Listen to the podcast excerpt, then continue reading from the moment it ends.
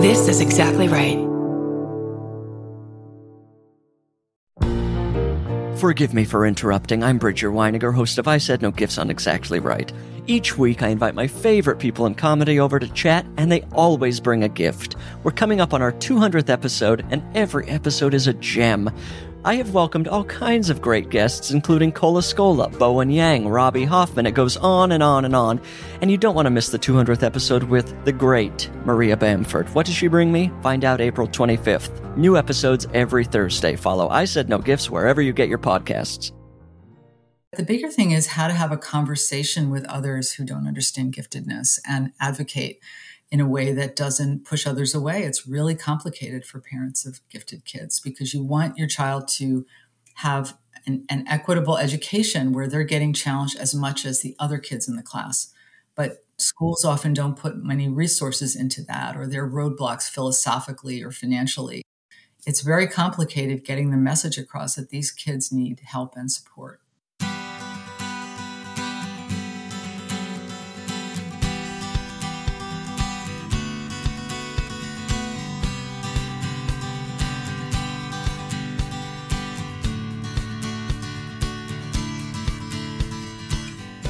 Welcome to Parent Footprint with Dr. Dan. I'm Dr. Dan.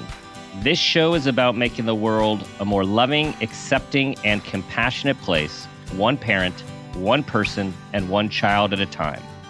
The key to raising healthy and engaged kids is for us parents to seek the same in our own lives while striving to be the best versions of ourselves each day.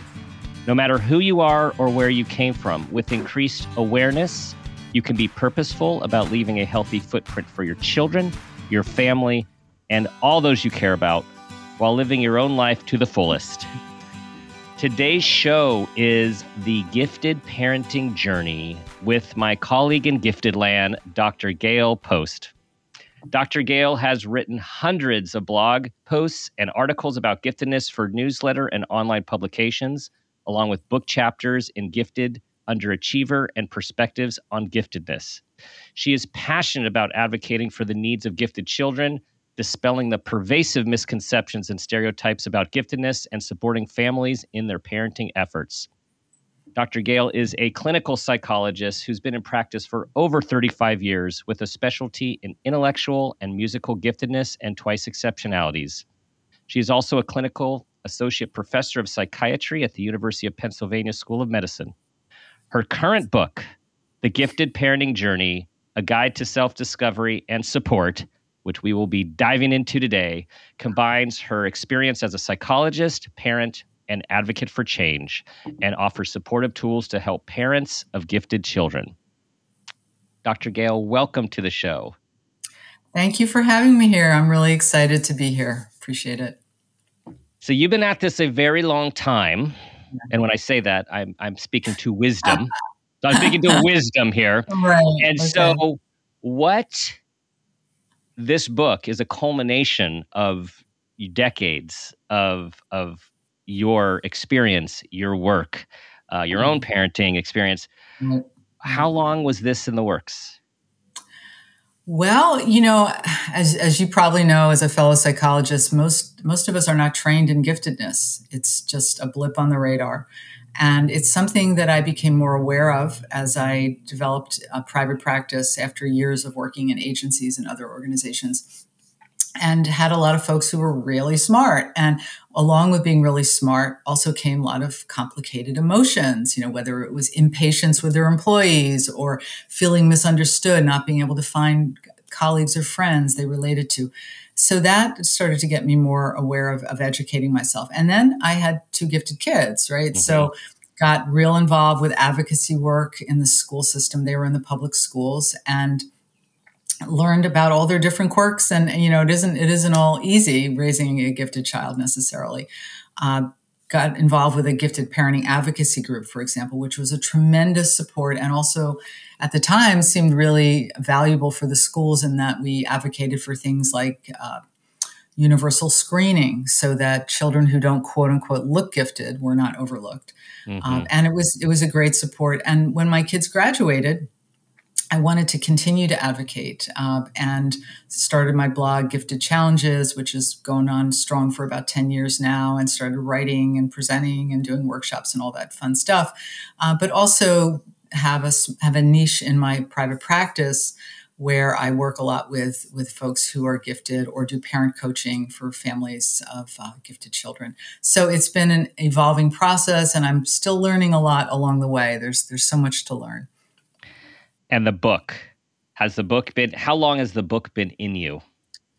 Well, you know, I've been I've been thinking about it for a while, but as you know, as you know as an author, it's it's a, quite an endeavor to get that going. But actually, it was during the pandemic where mm-hmm. I had a lot more free time. You know, yeah. I wasn't going yeah. places, so I was like, okay, you know, what can I do that's a little more internal, and uh, really just put my energy into it. And it was, uh, you know, a bit of a process, but it took about a year uh, to get it going. But I, I, connected with a publisher through Gifted Unlimited, and mm-hmm. uh, that that worked out well. So it, it was launched this past October, and uh, it's it's really been uh, it was a great outlet for me to kind of share not only issues related to the parents' experience raising gifted children, uh, but to really cull through a lot of the research and the theory that's out there. But also, it's essentially a parenting book on mm-hmm. best practices in parenting and uh, how we can offer both love and limits with our kids in, in a meaningful way. Yes, with a focus on the parent, which often right. the focus is on children. And of course, we have to understand our kids. Um, however, mm-hmm. so much attention, um, whether it is um, media attention or scholarly attention or clinical attention, parenting attention is on the child and and this focus on the child and i think some of us would argue um, at times an over focus at the expense right, right. of the human raising these people. And, you know, we are aligned in our ideas about how self awareness um, is such a huge part of um, mm-hmm. being a parent, but also being a healthy person. Right, right, exactly. Yeah, you know, it was so interesting when I, I looked into this. As, as you know, so many books about parenting, but also about parenting gifted children are about the child. And we certainly need to understand the, these unique human beings. But as a parent, we, we really need to be attuned to ourselves and what drives us, what motivates us, what our needs are, so that we can parent at our best. There was very little out there. Uh, it, mm-hmm. it was really striking. The in terms of the research that's out there, what little bit that there is focuses a lot on the child and managing the child's behaviors. Or maybe their comments about the parents' frustration with the schools, but very little about, well, what the heck is it like for parents? What are they feeling? What are they experiencing? The sense of isolation from peers, because if you you know think about the fact that well giftedness affects what 1 to 5% of the population so in your child's classroom about 1 to 5% of the kids which is a small number are going to be gifted which means there's less of a parent sample to draw from to find mm-hmm. friends and colleagues so mm-hmm. parents often feel really isolated they they struggle with how do i talk about my worries and my concerns how do I talk about my joys without sounding like I'm bragging? Um, mm-hmm. and if I complain, will other parents say, well, gee, I wish I had your problems. You know, my kid can barely get through school. So it, it's very isolating and confusing. A lot of the parenting advice out there doesn't necessarily fit for gifted kids the way it does for neurotypical kids because mm-hmm. they bring different a different mindset, a different energy to the table. You know, they they demand logic, they demand empathy. Uh, they're not going to cooperate if it doesn't make sense to them. They're like little nope. junior lawyers, right? Yep. You know, and they'll yep. argue the, to the nth degree. Mm-hmm. Uh, and, and what was so interesting was, again, so little focus on the parents' well being. There were just really a few studies I came across, uh, mostly dissertations, where they looked at that. And and one of what I found so interesting was one of the researchers. Um, last name is Rimlinger, she Googled using Google Scholar, which, as we know, is a way to get research articles. Um, and she Googled autism parent well being.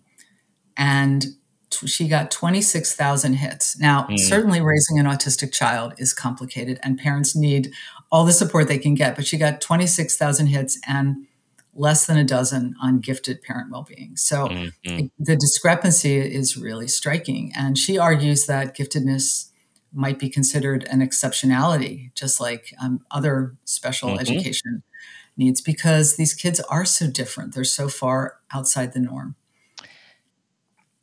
Yes, they are, and um, gosh, so much there. I want to comment on. Let's uh, let's let's take a step back for everyone, and let's just talk about the word and what it actually means, and also, you know, you are been banging the drum for a long time on what it doesn't mean, right? What the myths are as well. So, what? How would you describe this G, this G word, this this giftedness? Like, what is it in its essence?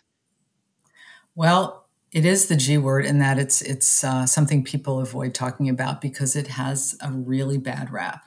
It's um, you know, and it's really kind of unfortunate, in my opinion, that the word gifted is used, and then we're kind of stuck with it. And a lot of people have lobbied to change it because it sounds like, hey, my child is a gift. My child's better than yours, and mm-hmm. that's the last thing we want to convey. Right. Um, these kids are just different. You know, it's like having different eye color. You don't have control over it. It's who you are. It doesn't make you better than anyone else. And uh, it's very hard to explain that to people because they think often, if they don't have a gifted child, that everything is is easy. You know, it's easy street, and your child's going to always excel and achieve and have good manners and all that stuff. That you know, it doesn't it doesn't work that way. These kids have uh, amazingly um, ferocious minds. You know, they want to gobble up information. They're passionate about learning. They uh, learn at a faster pace with greater intensity and depth. And schools aren't most schools aren't really built for that. You know, they mm-hmm. and these kids often coast along and find their way somehow, but a lot of them don't put in the effort anymore because they feel like why bother or I don't have to. And and the drawback to that is, of course, they may develop uh, problems with organization and planning and uh, study skills. But, but the bigger thing is how to have a conversation with others who don't understand giftedness and advocate in a way that doesn't push others away. It's really complicated for parents of gifted kids because you want your child to have an, an equitable education where they're getting challenged as much as the other kids in the class. But mm-hmm. schools often don't put many resources into that, or there are roadblocks philosophically or financially, and it it creates a lot of problems. So it, it's it's I think an ongoing struggle, and um, you know certainly if you have thoughts about it too, I, would love to mm-hmm. hear because it's it's very complicated getting the message across that these kids need help and support. It's very complicated. Um, I have found so we got some the terms. We have the gifted term, and then also um, in describing um, another aspect of your work and experiences with twice exceptionality. And for those out there, twice exceptionality is where you are advanced in one of several areas on the gifted end of the spectrum. And at the same time, you also have some uh, difference or disability, um, which can look like ADHD or dyslexia or autism. Um, anxiety, a, a mental a mental health issue. And so all this is to say, I have found over the years, people have a much easier time understanding when explained a twice exceptional child with empathy because there's something quote challenging or wrong with them and people seem to be able to rally around a need but when it's just presented as giftedness and um, people focus on these advanced abilities, they miss all the other differences because they're often invisible. And then it's very hard to get empathy for the gifted child who doesn't have a visible or recognizable challenge. Mm-hmm. Exactly, exactly. You know, when one of my when my oldest child started um, elementary school, he had a lot of uh, fine motor skill and speech uh, issues that required speech and occupational therapy. And I was stunned at how generously the school offered these services and they were really falling all over themselves to offer him support for these in his case relatively minor problems but still problems nonetheless but yet getting him tested for gifted was a huge struggle. And then even when he qualified the services were so minimal and, and mm-hmm. so um, lackluster. The discrepancy uh, in my personal experience was astonishing. For a lot of kids with more serious problems, like you mentioned ADHD, attention deficit hyperactivity disorder, for example, a lot of these kids get overlooked, both their exceptionality, both the ADHD and their giftedness, because they sometimes cancel each other out. So that um, a child with ADHD might be able to compensate for their distractibility, for example, because they're so smart and they grasp most of the information. But the ADHD is never addressed. Or on the other hand, their giftedness may be hidden because they struggle so much to get assignments in. Their their grades are poor, you know. So it's they it, it's it's quite a dilemma. We always talk around giftedness. You know, people like you and I in this field who are really um, we like to live in the complexity because it is a complex situation. And you know you wrote about and we talk about asynchronous development um, you know having high abilities advanced abilities having um, age uh, age expected abilities and then having delayed abilities we know we have sensitivities um, and excitabilities the list goes on with the complexity. What I want to come back to is do you have a simple definition that you can recommend for parents listening to say when someone's like, well, so what is gifted? Because it's so hard to, to distill it without, mm-hmm. you know, to define is to destroy, right? So it's like, how do we distill it while still explaining it for other people to understand? That's a really tough one for me to answer. And I'm no yeah. expert at definitions, but I, I know that from writing this book, I came across many different definitions. And most of them talk about aptitude. So the standard IQ of 130 or above, which is, uh, is uh, you know 30 points above the average, which is 100. Uh, and other commentary was involved things like creativity or uh, emotional intensity or drive for learning. I mean, there's so many different aspects of this of this individual that are intensified. Mm-hmm. So their emotions can be more intense. Their their passion for learning, their intellectual pursuits. Uh, you know, and some kids that ends up being video games, right? You know, things we don't always want them to be intense about, but right, um, right. You know, there, there's an intensity there, and there is a capacity to grasp information that's just different from the neurotypical peers they're in class with. Yes. And a word that is not a simple word, but I um, always think of it, our colleague, Dr. Dee Lovecky, um, a great contributor to the field, she used the mm-hmm. word in her description, entelechy, which it, oh. which which is the drive that you speak to. And I always mm-hmm. think of that word as like huh. to describe that drive. And when you're with mm-hmm. a gifted individual, and of course you meet one gifted individual, you've met one gifted individual. Right, but what we're right, looking at right. is a pattern. You have this often this intensity, which is either can be loud, but it also can be very quiet.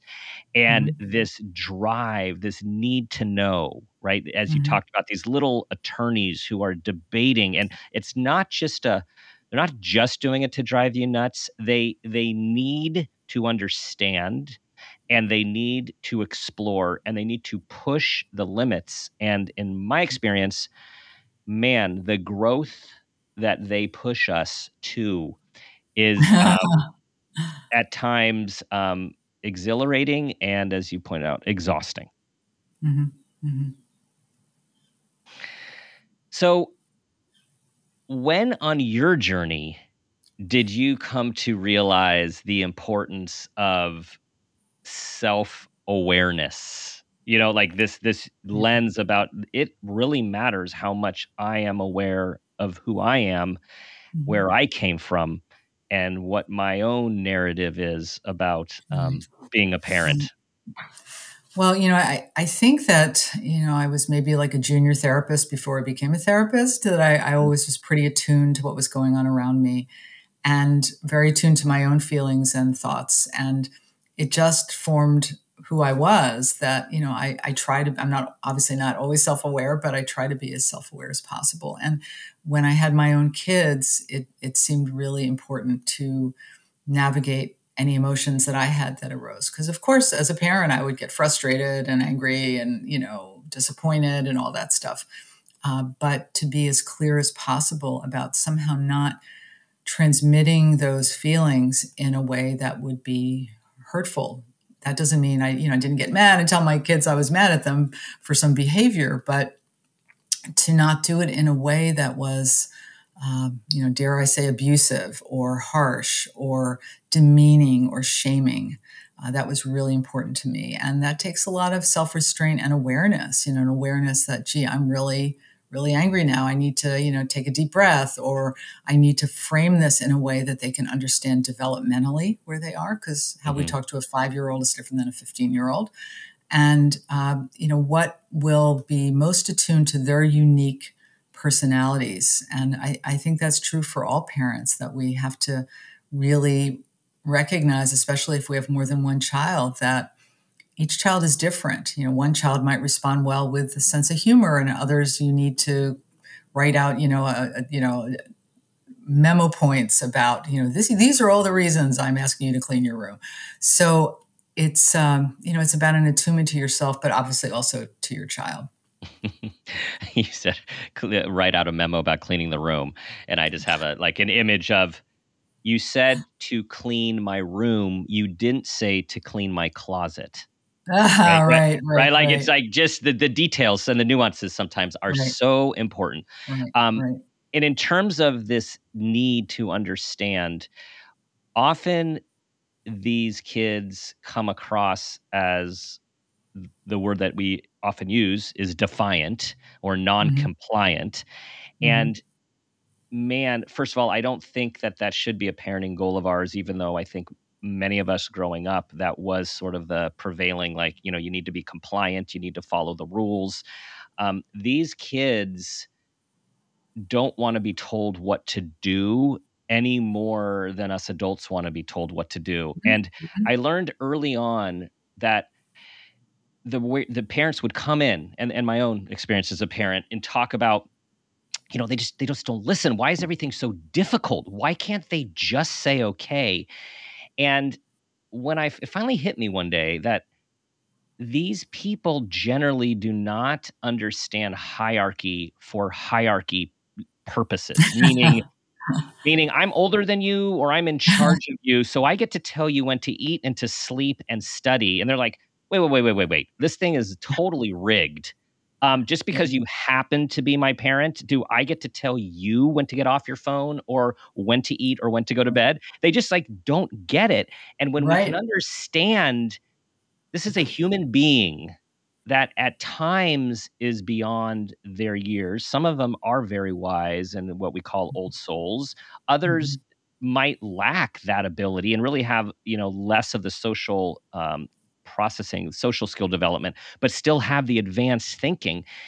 If we mm-hmm. understand who they are and what their need as a human is, it's doesn't mean it's super easy, but it does it's it's it's it's you can have a partner in this as opposed mm-hmm. to mm-hmm. an adversary. Mm-hmm. Exactly. You know, one of the pieces of research I, I stumbled across in, in, writing this book was about um, different parenting styles. And most people have heard about authoritarian and authoritative and permissive. And authoritative is where um, there's a, a reasonably um, healthy amount of communication and flexibility, but also some limits, some framework, uh, which may be lacking in a permissive environment. And authoritarian is where it's kind of like my way or the highway. So that you know, all the research says that does not work with gifted mm kids. They're just not going to, you know, they're just not going to go along with that. And um, interestingly, there was one study that found that uh, some neurotypical kids are okay with an authoritarian style, even though, but gifted kids are not. So you would think that across the board, authorita- authoritative is is a more healthy style, and I, I certainly mm-hmm. subscribe to that. But certainly gifted kids are never going to do what you described you know just sort of go along with it because they're told to do it they, it has mm-hmm. to make sense to them they may not mm-hmm. like it but if it makes sense they'll grumble but they'll do it but if it doesn't make sense they will resist in all kinds of creative ways mm-hmm. Mm-hmm. we um, when we used to prior to covid had this one week summer camp for uh, gifted individuals mm. i'll always remember this one scenario where we finally were allowed to do s'mores. And um, which the, the the site usually because it was a beautiful place out in nature and you couldn't ruin the campfire but they they approved it. And it was it was everyone's really excited. And of course we get extra. And then sure enough people get back in line for more.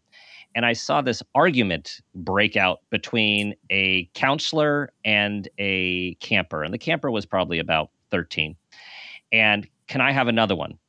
Counselor, you cannot have another one. Why can't I have another one? Because you can't have another one. Get in the back of the line.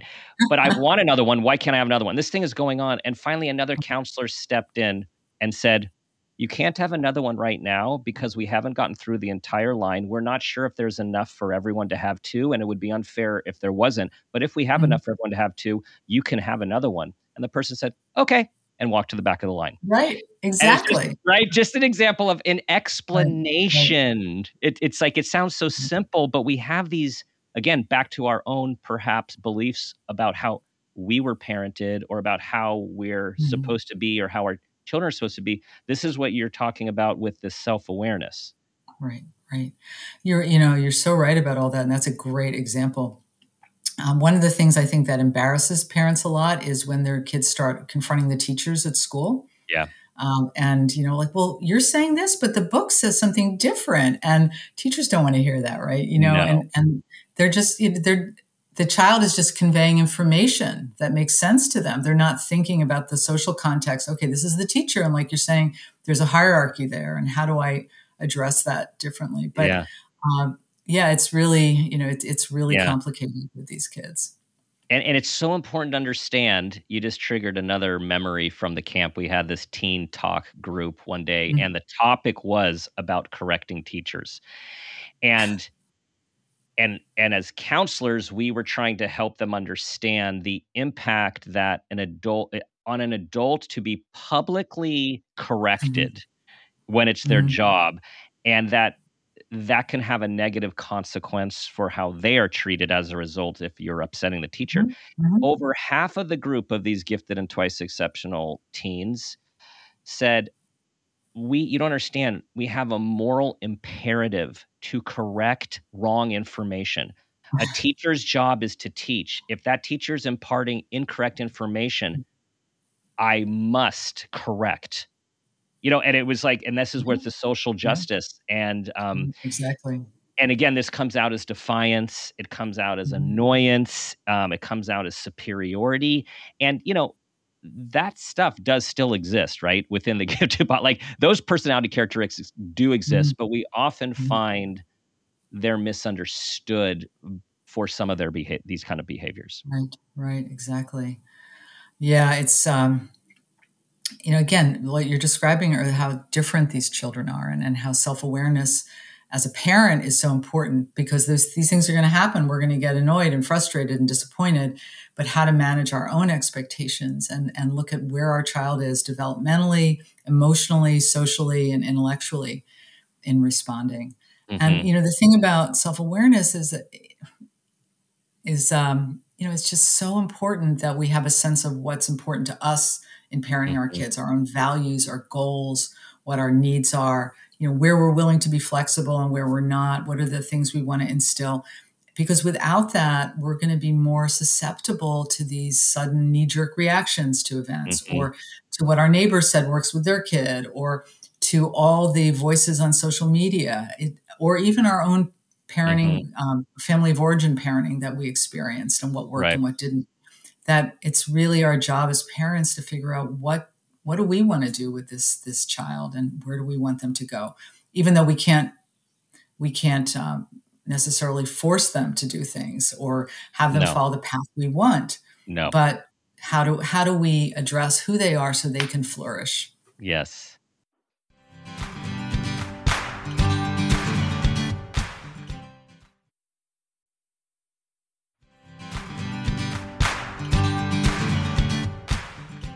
You wrote, self awareness is neither a luxury nor an indulgence.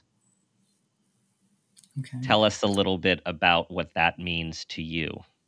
Well, you know, it, it's it's really something that's really essential, and a lot of people may think, eh, "I don't have time for that self awareness stuff." You know, I, I just have to, you know, get to work and get pick my kids up from school. I don't need to think about all this stuff, and it's almost seen as indulgent, sort of like the way the concept of self-care has morphed into being perceived as an indulgence you know that right. it's all bubble right. baths and massages when right. no self-care is about you know getting a reasonable amount of sleep or uh, yeah. eating well the same things we try to teach our kids right so it's um, self-awareness is it's not a fluffy thing it's i see as really really critical uh, mm-hmm. to best parenting practices you, you know the whole idea of on an airplane you know put the oxygen mask on yourself before you put it on your child so you can be there for your child we have to figure out who the heck we are so that we can then parent as effectively and certainly imperfectly because it's going to be imperfect but mm-hmm. as effectively as we possibly can and rec- also recognize our mistakes and learn from them and not right. pretend they didn't exist and not feel shame about them but say okay i did the best i could now now what yeah and when when appropriate depending on the situation and your child's age sharing with your child the mistake you made and mm-hmm. what you would do different and apologize mm-hmm. when it's appropriate right these are all the things exactly. that we can model for our kids uh, you know you talk about okay expectations. This is a this is an interesting one. Managing expectations and mm-hmm. um, and and praising success, right? Like really mm-hmm. like trying to encourage success, reinforce success. These are tricky concepts these days with what we know about the growth mindset, the fixed oriented mindset, and how often gifted kids really come to be can come to be achievers um, that feels very hollow and they feel their worth mm-hmm. is based on mm-hmm. their smarts and their grades. How mm-hmm. do you recommend walking the balance of being that parent with expectations, but really checking ourselves about how we're going about it? Mm-hmm. Yeah, that's real. That's really a tough one uh, for so many parents. So I, I think we first need to look at what are our expectations for our child. What are our wishes, our hopes, our dreams? and how much of that fits with what our child needs. So that that's the the first first point uh, to think about. Secondly, I, I think we need to look at where our child is in terms of their age, their development, their intellectual abilities, their potential, their emotional uh, competence, their ability to handle stress, and also their skills. I mean, we need we, we can't expect a lot of these kids to excel if they don't have the skills. We don't we don't have them jump in the deep end before we teach them to swim. So a lot of children, especially gifted children, coast along and they don't always have the skills to study, to plan, to to use time management. So there are lots of things that can get in the way.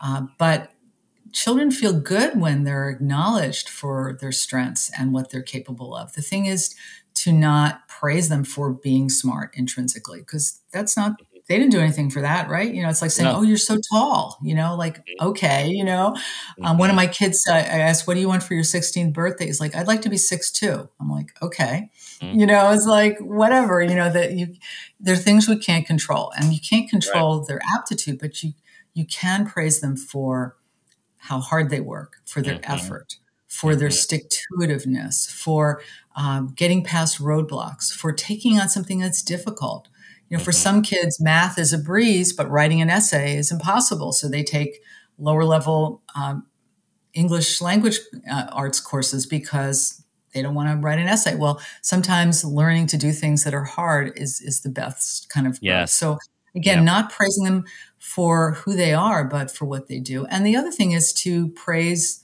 things that are truly praiseworthy. You know, I think back to when my kids played soccer, and every team got a trophy at the end of the Oh yeah. Right. Oh yeah. And they knew it was ridiculous. You know, even at yeah. seven, eight years old, they knew this is what, what am I getting a trophy for just for showing up? And so you don't want to praise them for things that are easy for them or, or routine like every day oh thank you for brushing your teeth like no you, you know i'm glad you learned how to do it now this is something you have to do so they know when it's false they know mm-hmm. when it's not deserved mm-hmm. they know when they're winning awards at school that they didn't work hard to get and that, that puts across a terrible message. They do not suffer fools, right? These kids do right, not right. suffer fools. And you also made me think of an early uh, memory when I was becoming educated in giftedness. And this is a long time ago at a SENG conference. You write about SENG in your book, and mm-hmm. everyone, an amazing organization supporting the emotional needs of the mm-hmm. gifted. Um, I was at a pre conference training, I believe, with uh, Dr. Jerry Grobman, a colleague of ours who's a mm-hmm. psychiatrist mm-hmm. in New York and has really done amazing work in writing with um, gifted adults and, and young adults. And his practice at the time back then, he was really focused on he was seeing a lot of gifted young professionals and performers. And he told this story of his clinical mistake, which has stuck with me. And I so appreciated this. Mm. You know, everyone talks about what they do right. I love it when people talk about, like, here's where I blew it. Right. And what yeah. he said to your point about just showing up and having these talents, he was sitting across from with a world class ballerina. And she was uh, had existential depression and she was anxious. And he said, You must be so impressed with the way you can dance. Oh, and she said to him, Are you impressed that you can breathe? Oh, yeah. Yeah. Good comeback. Right. And to your point about when we reinforce, oh my God, you're so smart. You're so good at math. You know, how many mathematicians have we worked with over the years who hate math they just happen to be really good at it so everyone thinks mm-hmm. they should do that and mm-hmm. and you also talked about you know as parents we really need to think about um, what we what we want for our kids and does it align with what they want because we really can't force them and what we do know is actually for a little while you can force them and if they drink the kool-aid it still doesn't have a good ending. Like let's say they go into the profession that you want them to go to and the college that you want them to go to and study what you mm. want them to study usually if it's not theirs at some point they experience the emptiness and the at times the the depression or anxiety with their body telling them this is not right for you so they still have to work it out anyways it's just a matter of when right right exactly exactly thinking about a, a client i just saw yesterday who was a gifted child he's he's an adult now and uh, the only thing he loved in school were like engineering and architectural and tech classes. Everything else he barely got through, but he loved loved that stuff and won awards for it because he was so good. So he thought, well, I'm going to be an engineer and went to college to be an engineer. Hated it, hated engineering classes, barely got through them. They just seemed pointless to him. Uh, wasn't what he thought it would be, and so he switched switched fields. But I think there's that you know tendency to pigeonhole these kids and and as we know, a lot of gifted folks are have multi potentials. They're multi potentialites, mm-hmm. so they have multiple abilities, multiple paths they can go in, and uh, it's it's a challenge to kind of narrow that down to okay, well, how am I going to earn a living as an adult? What what path am I going to take? Mm-hmm. But I mm-hmm. think a lot of times people get on the bandwagon, like with this ballerina that you described. Uh, to uh, say, oh, you have so much talent in this area, you have to go in that direction. And that may not be what they're passionate about. Mm-hmm. I just uh, a colleague forwarded me a piece yesterday that I read about prodigies, and it um, it was related to Malcolm Gladwell. He had given some talk, mm-hmm. I think, at a college commencement, mm-hmm. and he was Malcolm Gladwell was a gifted runner. He was actually mm-hmm. um, advanced like at mm-hmm. 10 and 12 and he talked about how he went from being you know a prodigy to just being average and mm-hmm. once you get to the next stage and you're competing with everyone else who is like you, it's this cult mm-hmm. it's this culture shock. And he also talked about the idea of gifted children doesn't equal gifted adult guarantees and how we set mm-hmm. these kids mm-hmm. up mm-hmm. as gifted thinkers and when you look at a gifted adults he calls them gifted doers and not everyone who is a great mm-hmm. thinker later in life wants to do all the doing for the achievement and he you know he really just sort of like opened it up to like let's mm-hmm. look at how we think about these precocious young children and the mm-hmm. messages we give them um, mm-hmm. and we really need to look at the at the long haul of just development and identity. Right, right. And I think getting back to your question about expectations, that's one of the dilemmas that parents often feel is, well, do I I let them sort of coast now? Will that result in them not achieving what they want as an adult, or do I push, push, push? Create a lot of structure and demands but then will they rebel and resent it so it's it's it's quite a, a you know a, a tightrope walk to to balance. Mm-hmm. You wrote about comparing and the mm-hmm. precariousness of comparing our kids mm-hmm. to others, to gifted kids to others. Mm-hmm. mm-hmm. How how do you recommend parents go about i mean comparison is part of our it's part of our makeup right mm-hmm. how do you recommend parents navigate the comparisons of their kids to others which their kids are going to be in the minority in most mm-hmm. situations. Mm-hmm. Yeah, I mean, it, that's a tough one. It, that was an interesting uh, chapter for me to write about and reading some of the research that um, when we have envy, it's um, it's a complicated emotion and there can be some positives to it. And one of the researchers I wrote about talked about how uh, marathon runners were able to improve their skills because they looked at some of the people who were much faster, more capable, and they actually modeled what they did in terms of their training schedule so they could achieve. So sometimes if if somebody is better than us or if a child your your child is playing with it seems like they're more capable you can sort of look at it as like okay what are they doing differently how did how did they achieve that so i think envy becomes a problem if we feel like something is unjust or undeserved and uh, as parents, we can feel envy about a lot of things. We can be envious about someone's financial wealth. Mm-hmm. gee, you know, they could afford to send their kid to private school, or they have this great house, or they have a beach house that they travel to. And we can be envious about their child. Oh, their child has such good manners, or their child is always invited to all the birthday parties and is so popular, or their child is so kind, or their child doesn't argue with their parents that much, seemingly. So there, there are lots of things. But I, I think it comes to play particularly for parents of gifted children because their their children are outliers so they're out of sync in a lot of ways so they're unless their child has tremendous social skills and some do or leadership qualities or great athletes they may be more on the outlier socially mm-hmm. and it's really heartbreaking when your child is not invited over to a friend's house or is not invited to parties or doesn't go to the dance at school uh, and we'll compare, well, you know, why can't they just be a little more socially attuned like so and so's kid?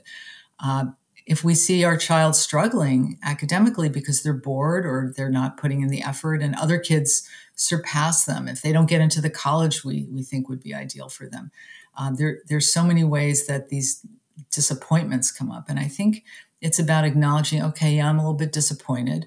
I don't begrudge this other child being successful. That's where they're at. And I have to just take a step back, take a breath, take a step back and look at where my child is right now in their development and what they need to move forward rather than basing it on external standards like awards at school or or science fair awards or trophies just to really mm-hmm. look at okay maybe their maybe their needs are more about time management or um, being patient with other children who don't quite get it uh, mm-hmm. They don't mm-hmm. get the rules of the game they're playing with. So our expectations may be different than what other parents have.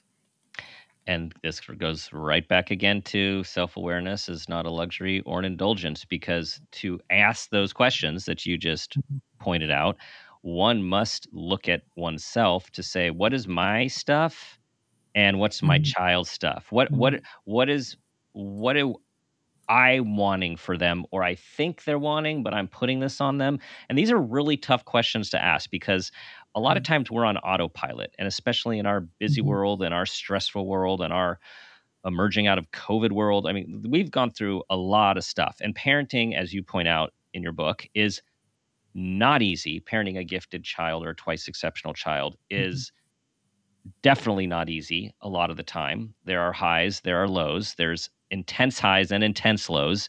Mm-hmm. And we have to stop to ask ourselves these questions because we can't always get the answers from the pediatrician, from even our parents, um, our mm-hmm. family members, because you know, everyone is telling you what to do in a way that's more usually mainstream neurotypical, and it mm-hmm. often mm-hmm. doesn't work for these kids.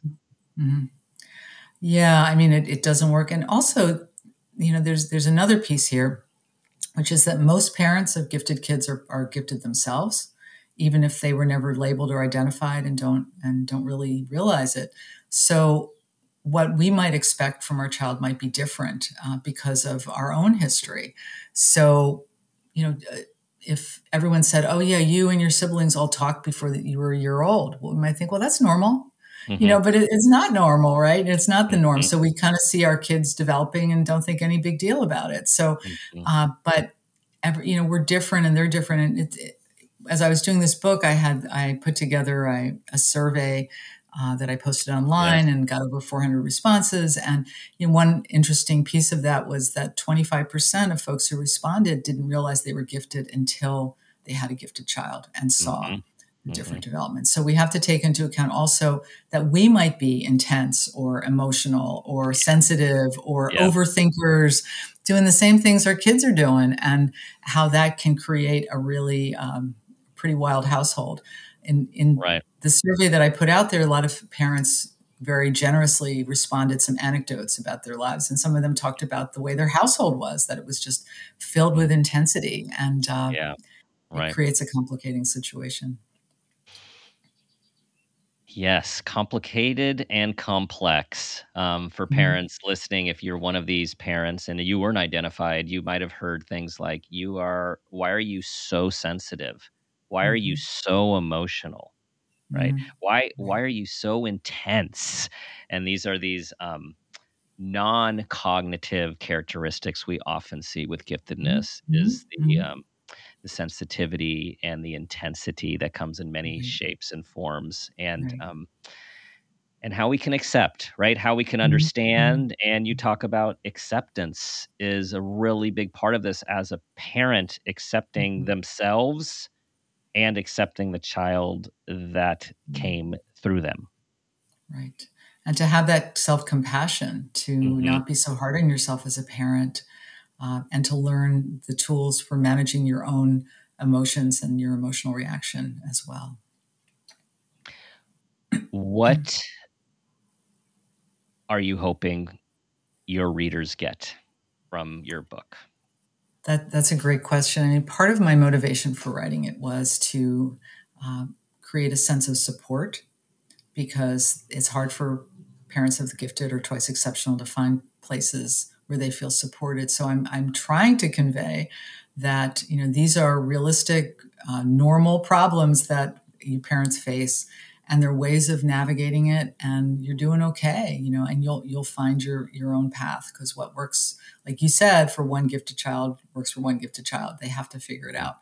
So to create a sense of support and uh, an encouragement to self reflect to look at what they're thinking and feeling, what their motivations are, and to enjoy their life with their child because you know all children are special and wonderful in the sense all children are gifts right? You know even if they're not mm-hmm. gifted. So right. uh, to really enjoy your child and and um, appreciate the fun times as well.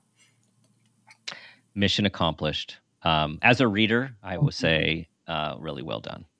Oh thank you. Yeah. thank you so much all right, Dr. Gail, it's time for the parent footprint moment question. Here we go. Okay. Tell us about a time that you became aware of yourself as an individual or as a parent or even an awareness of your own parents and that new awareness had a positive impact on your life, your kids, and or those you love. Well, it's always such a great, a great question. Uh, you know what what comes to mind for me, I could come up with many things, but what comes to mind for me, actually, ironically, is kind of related to what I've done with the book, which is to try to focus on values and needs. So when I was in college, when I started out in college, I um, I actually started as a creative writing major, and then but realized mm, that that isn't where I want to go. Even though, ironically, I'm writing now, but uh, I had a bunch of different paths I could have taken, and uh, none of them really spoke to me in terms of okay how do i want to spend 40 hours a week in terms of a career? And what i did was i really looked at well what what would be really meaningful for me? And for me it was about helping people but there's lots of ways people can help others. Um, but i was always interested in the human psyche how people thought how why people behaved the way they did. And so I, I thought okay what would combine this? And okay i'm going to try to figure out how to be a clinical psychologist and do what I have to do to get through school to do that. But uh, it, it's interesting because my first year at college, I took an intro to psych course and I hated it. Hmm. I dropped it uh. during the drop ed period because I this is so boring. It's all about all this, you know, the brain functioning and sensory perception. This isn't about you know relating to people, and so I, I dropped that real fast.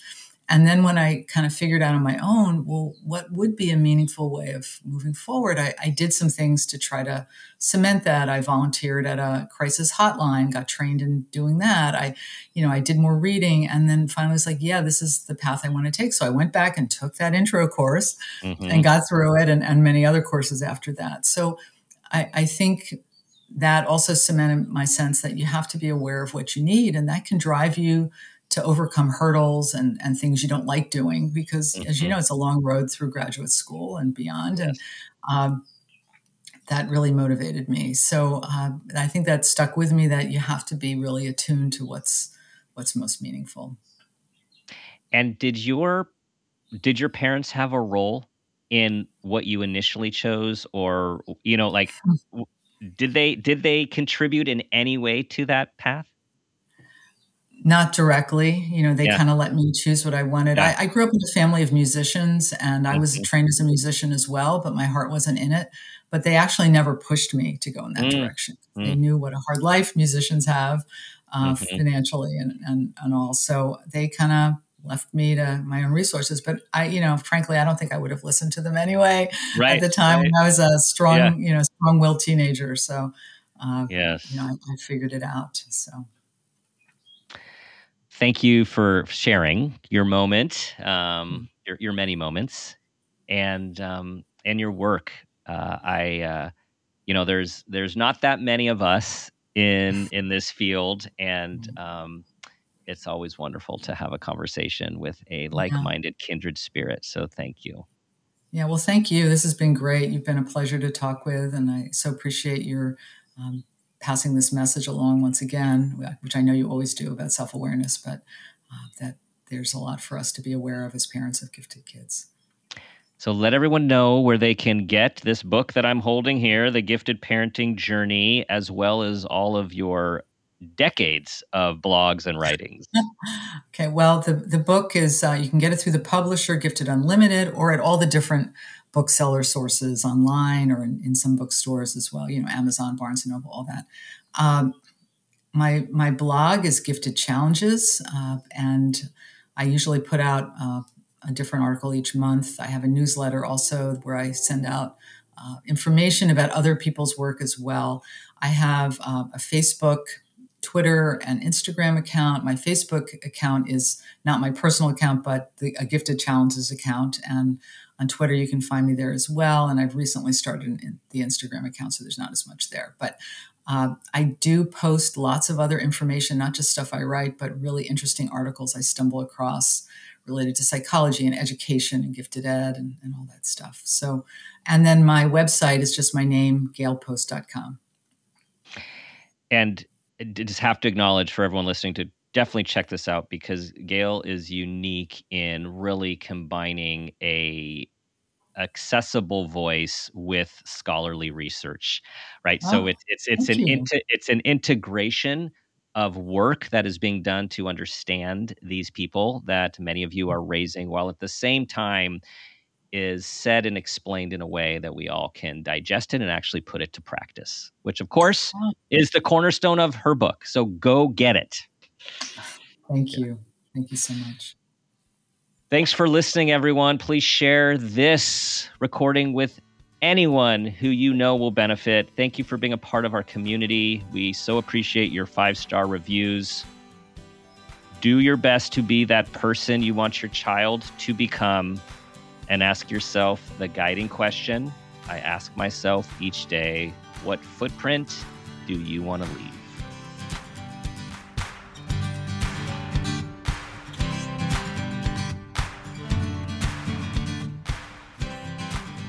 This has been a Peters and Rossi production. Parent Footprint with Dr. Dan is produced by Laura Rossi. Our engineer is Phil Rossi. Theme music is Strummer Man, composed and performed by Pro Tunes. Artwork is by Garrett Ross. Follow us on Instagram and Facebook at Parent Footprint Podcast and on Twitter at Dr. Dan Peters. For more information, go to exactlyrightmedia.com.